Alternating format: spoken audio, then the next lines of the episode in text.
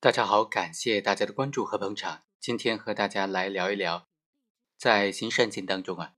如果是出现了特勤人员特勤引诱的情形，如果经过法院通知出庭，但是特勤人员坚持不出庭的话，那么他的证言是不能够采信的。比如说在这个案件，公诉机关指控刘某从东莞运输毒品到佛山市高明区的这个事实仅有李某甲的证言。李某甲呢，他是特勤人员。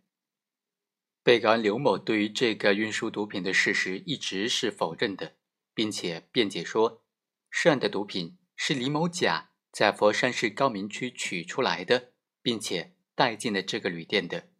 而旅店的监控视频仅仅显示了毒品第一次出现的时候是由证人李某甲单独携带进入旅店的。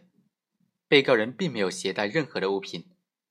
加之被告人李某甲指使这个小龙来取这个毒品的辩解部分呢，有相关的证据能够得到印证，具有一定的可信度，所以法院认为在案的证据不足以认定被告人刘某他具有运输毒品的事实。另外，李某甲作为侦查机关确定的特勤人员，在知道被告人刘某让他帮忙贩卖毒品之后，隔十几个小时才向侦查机关举报，他举报行为明显是不符合常理的。他指证被告人贩卖毒品的证言掩饰了部分重要事实，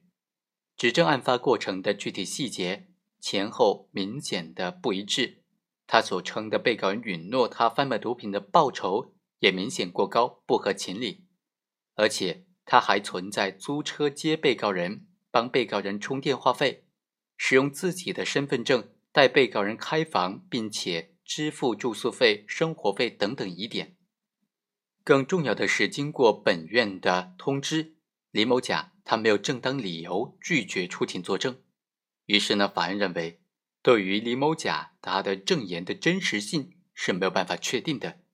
所以对他的证言不予采信。好，以上就是本期的全部内容，我们下期再会。